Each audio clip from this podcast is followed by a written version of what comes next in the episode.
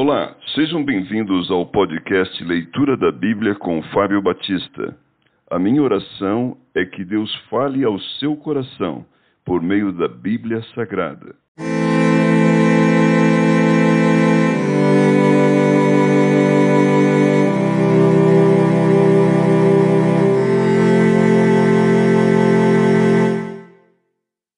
Jó capítulo 27 Jó descreve a sorte dos perversos.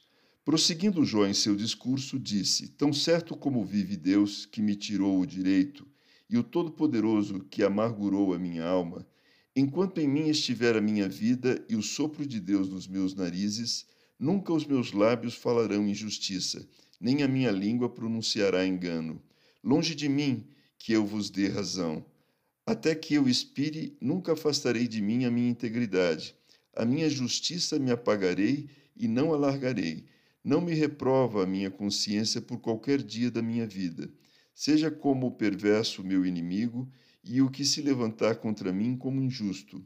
Porque qual será a esperança do ímpio quando lhe for cortada a vida, quando Deus lhe arrancar a alma? Acaso ouvirá Deus o seu clamor em lhe sobrevindo a tribulação?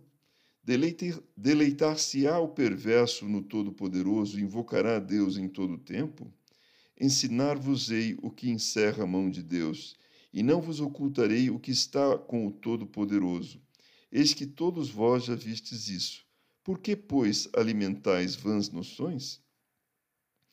Eis qual será da parte de Deus a porção do perverso, e a herança que os opressores receberão do Todo-Poderoso se os seus filhos se multiplicarem, será para a espada, e a sua prole não se fartará de pão.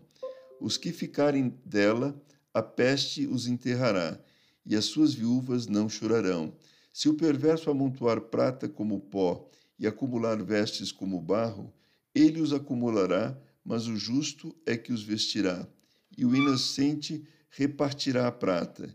Ele edifica sua casa como a da traça, e como a choça que o vigia constrói. Rico se deita com a sua riqueza, abre os seus olhos e já não a vê. Pavores se apoderam dele como inundação. De noite a tempestade o arrebata. O vento oriental o leva e ele se vai. Varre-o com ímpeto do seu lugar. Deus lança isto sobre ele e não o poupa.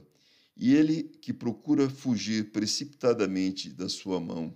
A sua queda lhe bate em palmas, a saída o apupam com assobios.